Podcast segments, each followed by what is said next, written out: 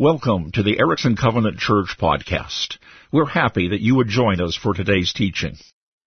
As a church, we're passionate about helping people find and follow Jesus, no matter who they are or where they are from. If you have any questions about Jesus, the church, or the teaching you're hearing today, please don't hesitate to contact us online at ericksoncovenant.ca. And now, let's listen to this week's teaching. Well, it's great to see you all here today. My name is Tom. If I haven't had a chance to meet you, if you're a guest here or traveling through, really glad to have you here today. It's good to see all the kids back. Good to see them rolling back there and all the teachers who are serving and I'm just really thrilled. One of our guests here today, Mr. Murphy, said at eight years old, he was, he went to the Mission Covenant Church when it was way back over there to Sunday school. I said, welcome home. He probably wanted to leave with the kids too. I'm sorry, you got to stay in here this time. You know, the flurry of fall is on us. Sharon Brennan asked me this morning, what's great? She said, what's great? I said, September's great. Now who can echo that? September is great. All the reasons why. How many of you said because their kids are back in school? That's why September's great. Except I know a few of a few few folks here today whose kids went to grade eight for the first time, and maybe it wasn't, uh, you know, it was the kind of week where you're a little bit more worried about your kids who've gone back to school, right? You know, some of you are into harvesting, canning, uh, seeing the bounty finally get onto the counter. Is your counter like our counter, where it's just sort of piled up with stuff, waiting in the queue to get dealt with, and then who beats you to the punch? But some fruit flies, yes. So then it adds this extra layer of motivation to deal with the peaches on the counter. I love fall. And I love that we're getting back together now after a summer helter skelter scattered here and there. And I love that we can be together to gather, to worship, to connect, meet new friends, reconnect with old friends. My question is, how do we, as a church, as we proceed into the fall, you know, working at the jobs we work at, uh, connecting in the community. Maybe some of you are said yes to serving on a, a, committee in the in the community, or there's there's different things you're part of. Reconnecting with friends, uh, studying together, studying at school, maybe helping neighbors. My question is this: How are we to understand what God is doing around us? How are we to understand what God is doing in us, and actually through us? Like, how are we to understand that? And how does understanding that, understanding how God is at work in us and through us, how does that then affect the way that we live or we think? The way that we serve, the way that we act? These are really big questions, but I think they're critical questions. You know, as followers of Jesus, how is God involved in your day to day life? Like not just the like, I give a nod to God every once in a while and I hope He sees me. But I mean like how is he actually involved in the, the day-to-day, the work, the in and out, the relationships, the conversation? How is God involved in your day-to-day life as a follower of Jesus? Or as someone who's trying to figure out faith. Maybe you're reconnecting with faith for the first time or, or, or, second time, or maybe it's been a long time, or maybe you're, you're trying to process like who is Jesus and, and you're just, just feeling your way forward. How are you supposed to be interpreting or reinterpreting the world around you. In other words, what does God have to say about, about us? Look around you, about us. What does God have to say about being His people, being connected to Him? About doing His business in the midst of our busyness? Well, at the start of each fall, those of you who've been around for a while know that I usually take a, a couple of messages at the start of September and then usually in January as well. And I, I try to just take a few weeks where we refocus on who we are as a church and kind of what are we all about. Kind of a bit of a reset reminder because uh, you know we get scattered and, and, and it's good to good to focus. You know, I ask questions like, who are we? What are we about? Uh, what's our purpose? What's our mission as a church? Why do we do what we do and say what we say or go where we go? Or stay where we stay? Why? What's it all about? Why do we prioritize kids? Why do we encourage Bible study both personally and in groups? Why do we encourage you to serve each one to serve not only in your community, but here as we gather in various ways, not only on Sunday mornings, but throughout the week. I mean, actually, one of the questions that, you know, it drives me is how does what we do in here, as it were, really affect what we then do out there? Like, what's the connection? But this year, instead of just offering a few focused messages, I decided to take a different angle. We're going to launch this morning straight into a whole new message series through the book of Acts. Now, the book of Acts is a history. It's the fifth book in the New Testament. It follows the four main stories about Jesus, Matthew, Mark, Luke, and John. And then we have the story of Acts. And it's a little slice of the earliest church's history, and it details how the good news about Jesus moved from its humble Jewish roots to become a Roman Empire-wide phenomenon.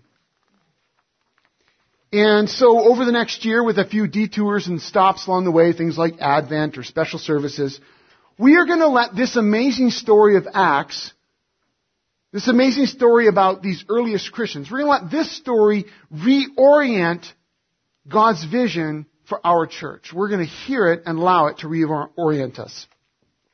We're going to see what God started in them so that we can better respond what He's continuing to do in us now. And so when we gather, we're going to gather around this story so that we can be the witnesses that Jesus promised we would be not only as we gather, but particularly as we scatter out into the world, out into our week. So we're going to dive into Acts today, but let me just open with a word of prayer. Lord Jesus, I pray that you would lead us and guide us as we look into this beautiful story. That this story would reorient us and inspire us with the vision that you have for us. In your name we pray. Amen. So we'll start with the book of Acts. Now, if you have a Bible, you can look at it. If you have it on your phone, you can look at it. Uh, there's a few Bibles in your seat, in your seats. You can look at it. It's right at the start, fifth book in the New Testament, and we're just going to look at the first 11 verses today. But you also can just listen in because I'm going to read it as well. This is how it starts. In my former book, Theophilus, I wrote about all that Jesus began to do and to teach until the day he was taken up to heaven after giving instructions through the Holy Spirit to the apostles he had chosen. Now, let me just say a little bit of housekeeping. The writer refers to another book he'd written. And particularly a book that he'd written and it was about the things that Jesus began to do and teach. And what this indicates to us is that the author of Acts is writing a sequel. There's a prequel. and some of you are very familiar with this. The prequel is called the Gospel of Luke. And what we discover is that Luke who's the only Gentile writer, non-Jewish writer in the New Testament that we know of, he uh, has been following people around with a notepad. He's been taking careful notes, and he has written down many, many eyewitness reports. And the Gospel of Luke forms the first volume. And as he puts it, he wrote about all the things that Jesus began to do and teach. And the language is interesting because he indicates here that was what began and now what I'm going to give you is what Jesus is continuing to do and teach, but as we'll discover, through his people by the power of the Holy Spirit. So what we have is volume one and volume two. And we're diving into volume two. so, that's what's going on. After his suffering, that is Jesus, referring to his week of passion and then his death on the cross. After his suffering, Jesus presented himself to them, to these apostles he had chosen. He presented himself to them and gave many convincing proofs that he was alive. And you can pick some of those up in the Gospel of Luke, for example, but also the other Gospels, where he ate with them and he talked with them and he let them touch his hands and they knew he was real, a real thing, a real being. In fact, better, uh, like an upgraded version. Because he had all the properties of our bodies, but also could like reappear and appear and walk through walls. Very, very cool stuff. But he was a real human being. He gave them many convincing proofs that he was alive. He appeared to them over a period of 40 days and spoke about the kingdom of God. On one occasion, while he was eating with them, he gave them this command. Do not leave Jerusalem, but wait for the gift my father promised which you have heard me speak about. For John baptized with water, but in a few days you will be baptized with the Holy Spirit. So when they met together, they asked him, Lord, are you at this time going to restore the kingdom of Israel? Now, a little backtrack here. See, these guys, when they started to follow Jesus, and they heard Jesus teaching about the kingdom of God, and declaring that the kingdom was here, they began to really grab a hold of this because they had a picture in their mind of what this is going to look like. They thought it would mean that finally Israel would be restored to its proper place, that finally Israel's enemies would be mm, at least put down, if not destroyed, that finally God's king would be installed. And they were following Jesus, and Jesus, you might remember through the Gospels, was constantly trying to tell them, you don't really get what I'm doing. Until you see me, I'm gonna go, I'm gonna suffer, I'm gonna die. And they're like, what are you talking about? That's not how messiahs do things, right? And so they're constantly back and forth, so that at the point when Jesus does die on the cross, his followers think, oh man, we backed the wrong horse. Like, oh, I thought he was the one, but he wasn't. Because in their minds, the king that God is going to install doesn't die on a Roman cross. That's a fail, you know? Messiah fail. And so they were like, we were wrong, and they went back fishing, you might remember. But when Jesus showed up alive again, it began to restore their hopes that, oh, maybe this project isn't as far off the tracks as we thought. And so when Jesus returns in a resurrected body and begins to talk to them again about the kingdom of God, their question is, oh, okay, I get it. Is now the time that God's going to restore the kingdom of Israel? And what they mean is, is now the time where God, I mean, okay, you've done all the dying stuff. Okay, you've done all the suffering, the humble, the wash the feet. Now is the time, right? Yeah, Jesus, yeah? Where you're gonna like raise up an army and we're gonna deal with those Romans and we're gonna put Israel back where and, and Israel is finally gonna fulfill the destiny that it was always meant to fulfill. Where out from Israel all the world would come to know who you are because the king is now throne, right? Jesus, now's the time, right? Eh, packing a whole bunch of still misunderstood understanding of the kingdom. Well, Jesus then responds, responds, I lost my place, responds this way. He says, it is not for you to know the times or dates the Father has set by his own authority. He kind of brushes off the question, to be honest with you. But then he says, but you will receive power when the Holy Spirit comes on you, and you will be my witnesses in Jerusalem and in all Judea and Samaria and to the ends of the earth. After he said this, he was taken up before their very eyes, and a cloud hid him from their sight. They were looking intently up into the sky after he was, as he was going, when suddenly two men appeared dressed in white and stood beside them. Men of Galilee, they said, why do you stand here looking into the sky? This same Jesus who has been taken from you into heaven will come back in the same way you have seen him go into heaven. Now, there's a lot of ground we could try to cover in this story, as you can imagine. I mean, just the last few verses there about ascending, we got a lot, we could talk about that, a lot of misunderstanding about what that means. We could look at the kingdom, and we could understand more of some of their expectations. There's a lot we could do, and I encourage you to ask those questions, to dig into them uh, as, as these answer service. Join a small group. They'll be offered here in a few weeks, and that'll be one of the ways you can grapple with that. So there's lots there. But for today, I just want to lay some basic groundwork so that moving forward, we'll be able to better hear this story. If we're going to hear this story and have it reorient our vision for the church according to what God has done and is doing, as we listen to this story well, we'll be able to better know how God is still writing it now. Well, the best way to hear and understand the story of Acts is from the words of Jesus himself in Acts 1.8. When he said, but you will receive power when the Holy Spirit comes on you. And you will be my witnesses in Jerusalem and in all Judea and Samaria and to the ends of the earth. First, Jesus tells them exactly how their story is going to unfold. You know, they asked, is now the time you know, how will God restore the king to, to, Israel? And what Jesus does instead is he tells them how God is going to bring his kingdom to the world. You see that? They want to know how God is going to restore his kingdom to Israel. Jesus turns around and tells them how God is going to bring his kingdom to the world.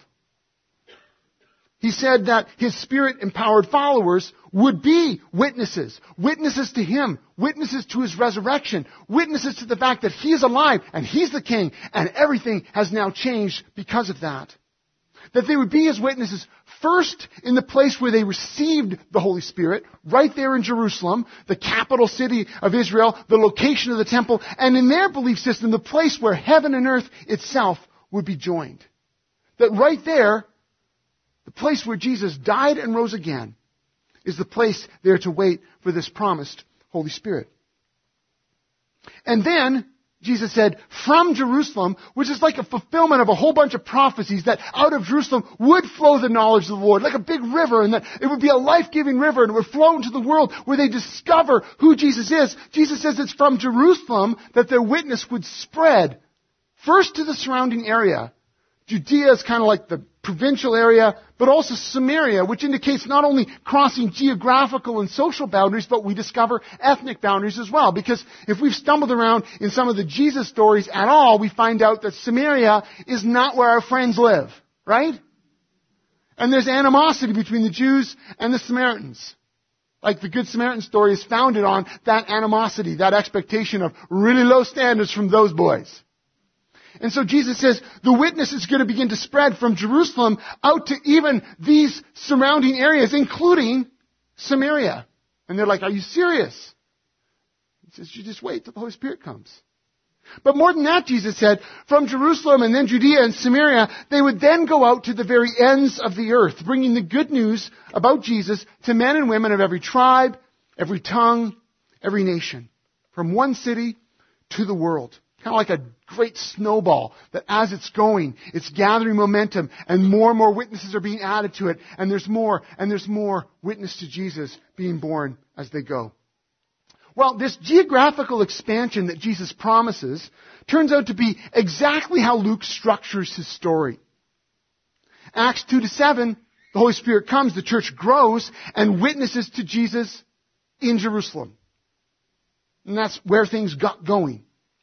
But beginning in chapter 8, and as a direct result of persecution, we hear that Christians begin to scatter from Jerusalem to the surrounding areas of, oh look at that, Judea and, some bold souls, Samaria. And that they began to witness to Jesus everywhere they went. And the people in those areas, both Jews and Samaritans, they began to follow Jesus. They believed the witnesses. They began to become witnesses to Jesus as well. And then as you read the story, more and more followers of Jesus start moving further and further out, and they can't help themselves. They keep telling people about Jesus, sharing the good news about Jesus with everyone who would listen. And Luke, as he tells the story, they keep circling back to Jerusalem. They keep circling back to Jerusalem and then flinging themselves further and further out afield. Well then in chapters 9 and 10, through the double conversion of Saul and Peter, we begin to see witness begin to get out to the rest of the world, the real outsiders, the Gentiles. That's most of you in here. And we see witness begin to get out to the rest of the world. First through the ministry of Peter, when he's converted to the Gentiles, when he becomes to realize that, he comes to realize, oh, this kingdom of God thing is for everybody, because of what the Holy Spirit does. But then also through Saul, the church persecutor, who becomes, after he's met Jesus, Saul, the church planter there in chapter 9. And through those two, the gospel goes out. The good news of Jesus goes out. So very simply, you can actually read the story of Acts geographically. You can get a map out and actually watch it unfold.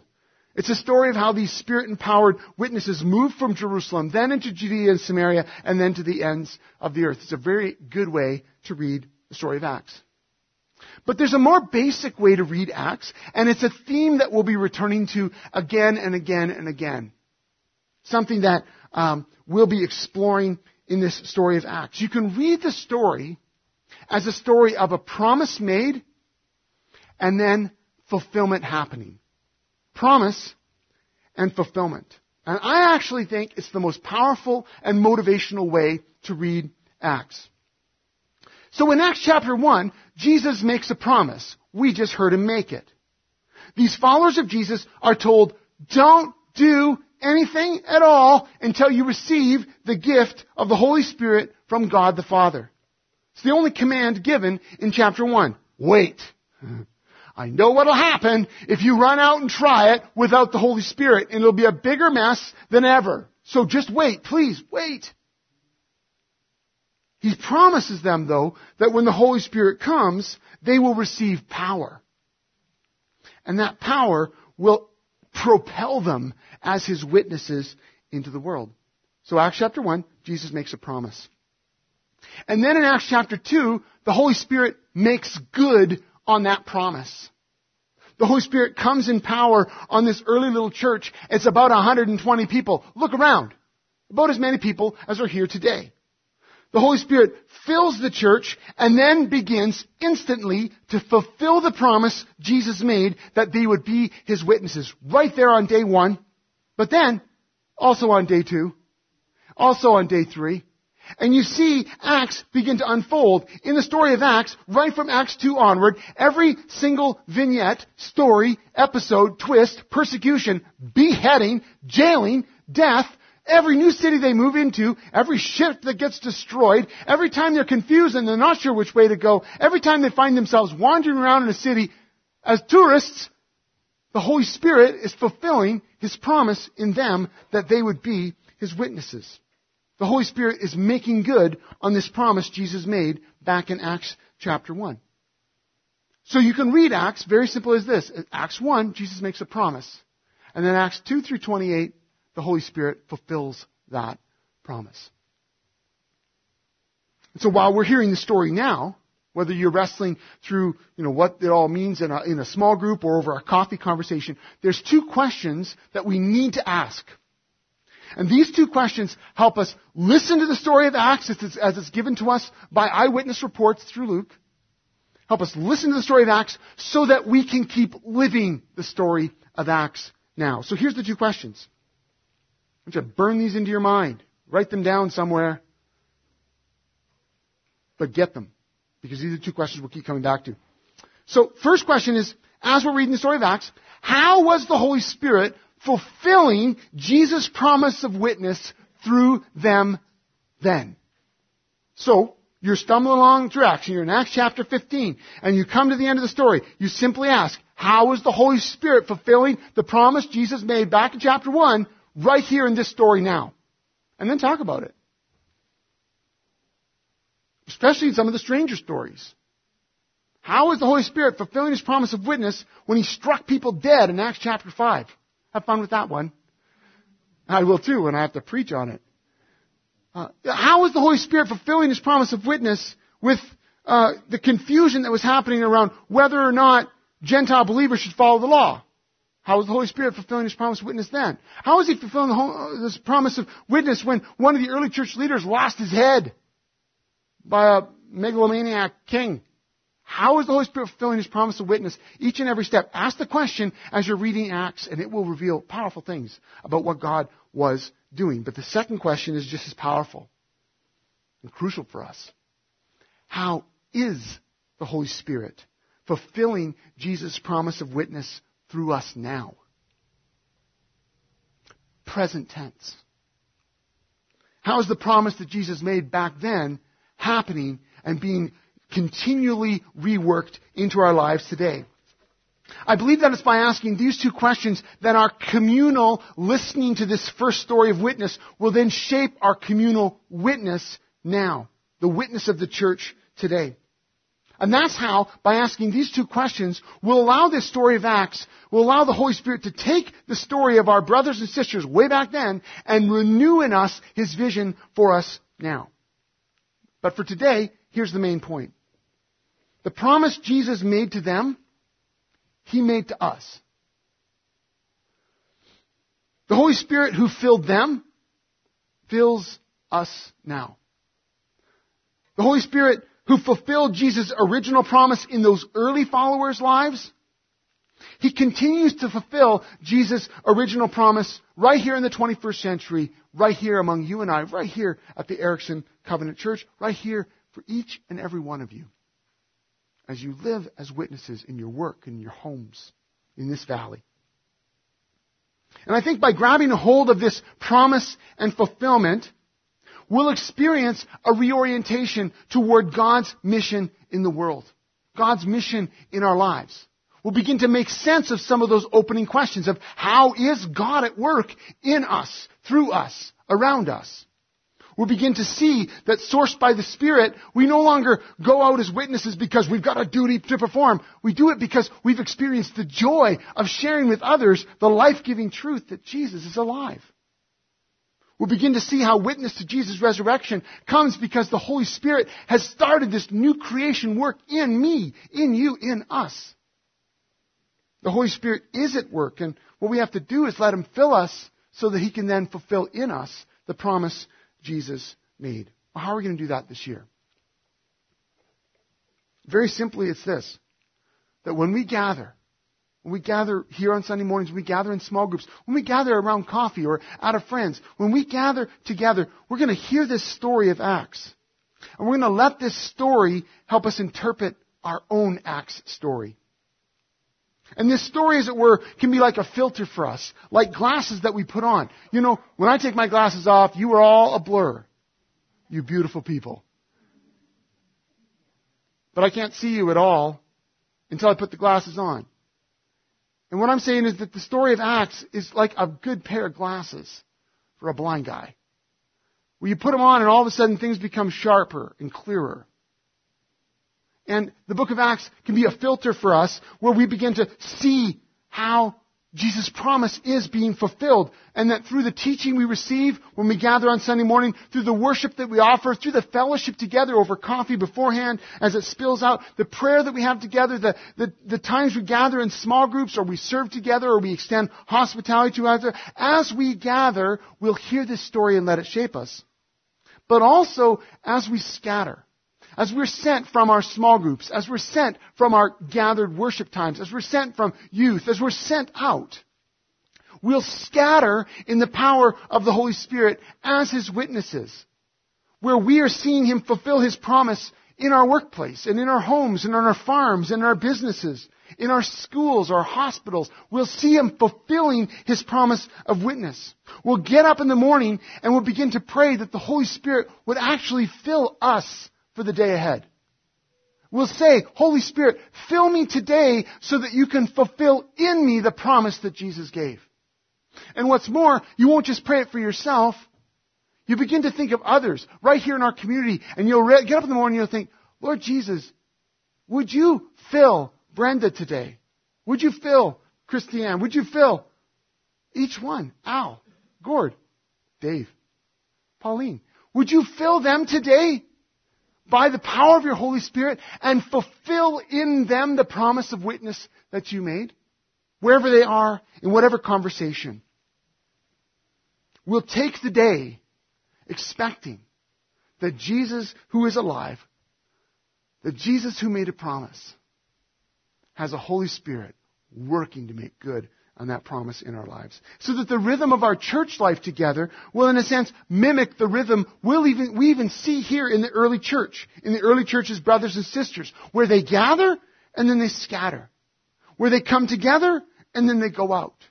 Where they have this rhythm where they realize that in order to really be the witnesses Jesus has called us to be, we need to be in each other's faces. We need to be praying together. We need to be gathered around the scripture together. We need to be eating together. But as we go out into our work, as we go out into our valley, as we go out into our lives, we also go as empowered witnesses, seeing life come to others, seeing the Holy Spirit fulfill in us what He has promised. Well, as you go this week, I want to suggest three possible responses. Hmm. From a traveling frog. To get us started, I simply want to say for the week ahead, would you actually read the story? Take in the story. Now, I want to give it to you at two levels. One, read the story of Acts. Read it through this week. It's a great story. And for the super keeners among you, go back and read the prequel too. Read Luke and Acts together. Volume 1, Volume 2. But begin to hear the story It can't really be a good filter for our eyes if we're not familiar with it and we don't begin to hear this story. So that's where we start. Read the story. Take it in. If you have a, you know, YouVersion app on your phone, turn it on audio and, and, and listen to it read to you while you're doing work around the yard or, or work at home or driving. Read the story. The second one, I encourage you to clarify your question. And particularly, is there an area of your life? Maybe it's, maybe it's in your family. Or maybe it's a particular relational struggle. Or maybe it's a, it's a whole um, you know, area of work. Is there an area of your life where you're saying, I actually, I actually don't really see God at work there? Like I, I am not sure how this promise that Jesus made has any relevance to my high school life or to my uh, relationship with an estranged brother. I don't actually see how this promise of witness makes sense in what I do day to day. Clarify that. Just name it. You don't have to answer it yet.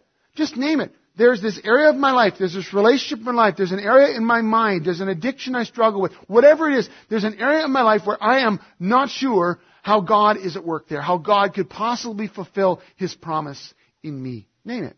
Clarify it. And then third, very practically, to start praying for each other. And I actually want to give a really specific challenge. And I apologize if this makes you uncomfortable. I won't call you out. But this is my challenge to you. That you would decide right now, like stop listening to the rest of my sermon. Well, it's almost done anyway, but decide to pray for three people. And I actually encourage you to look around. You don't have to stare at them. Look around and think, oh yeah, this week I'm going to pray for Kristen and for Lori and for Bill. And you write that down. And this week, when you get up or whenever you pray, you post their picture when you're washing dishes. I don't care how you do it. Or picture, don't download them off Facebook and post their picture. That's creepy. But like, post their names. And, and, and while you're praying for them this week, pray that the Holy Spirit would fill them and fulfill in them the promise that He's made. But pick three. And I'm not joking. Pick, like, pick them right now. Like, look around and pick them. So I expect you all heads to be turning. You're looking around. You're trying to identify who you're going to pray for this week. Pray for three people. Pray that the Holy Spirit would fill them and fulfill in them. I want you to hear my heart today. I want you to hear my heart for this church. I truly believe that the promise Jesus made holds true today, as true today as it ever has been.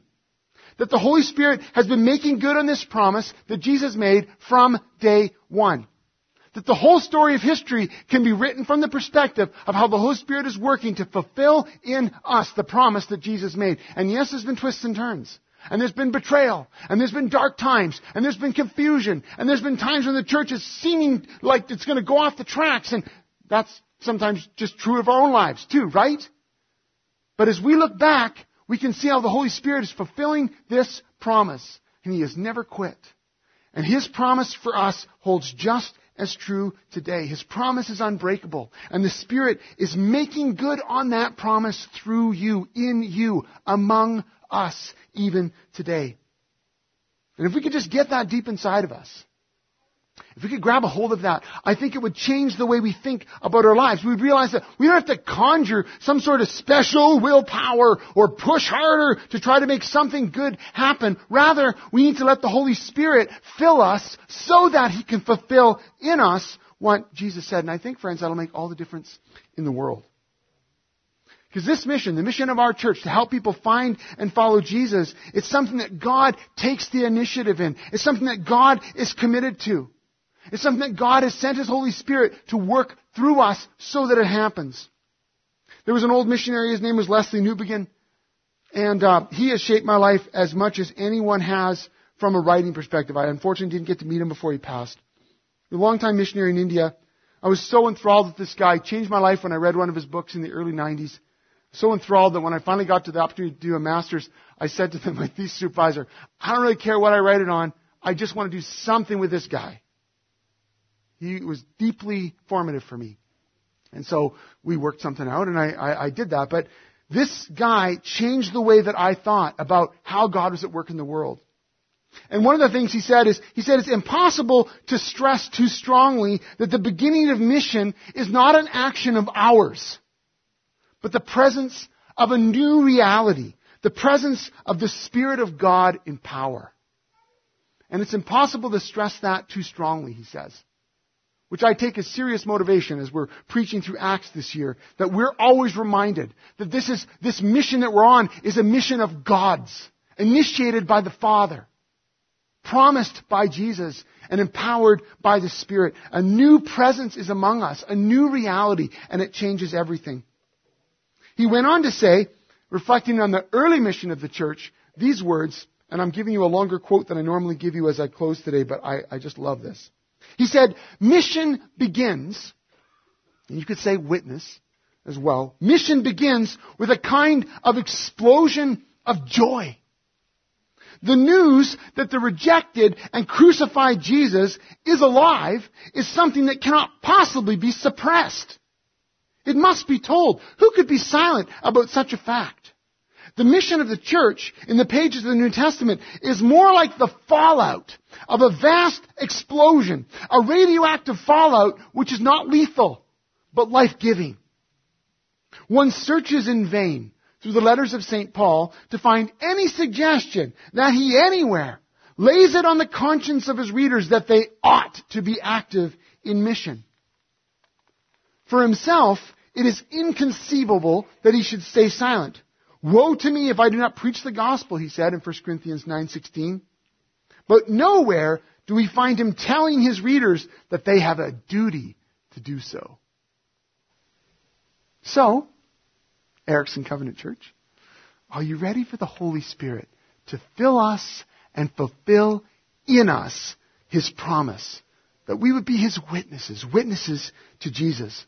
Are we ready as a community to experience what Newbigin characterizes as this explosion of joy? That as the Holy Spirit fills us each and every day, whether we are alone or whether we are gathered as a community, that as the Holy Spirit fills us, He gives us this joy to bring the good news to others of who Jesus is and what He's done. Are you ready as a community that as we gather to learn, to, to, deepen our understanding of this story, to, to see more accurately how God is at work around us so that we can respond, so that we can share as the Holy Spirit is filling us and sending us into the world. Are you ready for that? I hope you are. Because it's going to be a good time in Acts this year. Yeah, thanks, Doug. I'm going to invite the worship team to come, and uh, I'm just going to pray as they do, and then and then I'll come up at the end for a benediction. Holy Spirit, thank you for being so good at making good on the promise of Jesus. The fact that you would fill us and then fulfill in us Jesus' promise is astonishing. We just can't wait to see how that unfolds this year. Not only as we gather, but as we scatter. And I pray today that we would take this story, we would drink it in, and it would change the way we see the world. We pray this in your name. Amen. Thank you for listening. We hope today's teaching provided you with life-changing truth and valuable insight. We hope you've learned of some practical steps forward in your spiritual journey, whether you're finding Jesus for the first time or you have been following him for years. Do you know someone who would be encouraged by what you heard today? We invite you to share this podcast so they can be encouraged too. For more information or to ask more questions, you can connect with us through our website, ericksoncovenant.ca. You can also find us on Facebook by searching for the Erickson Covenant Church.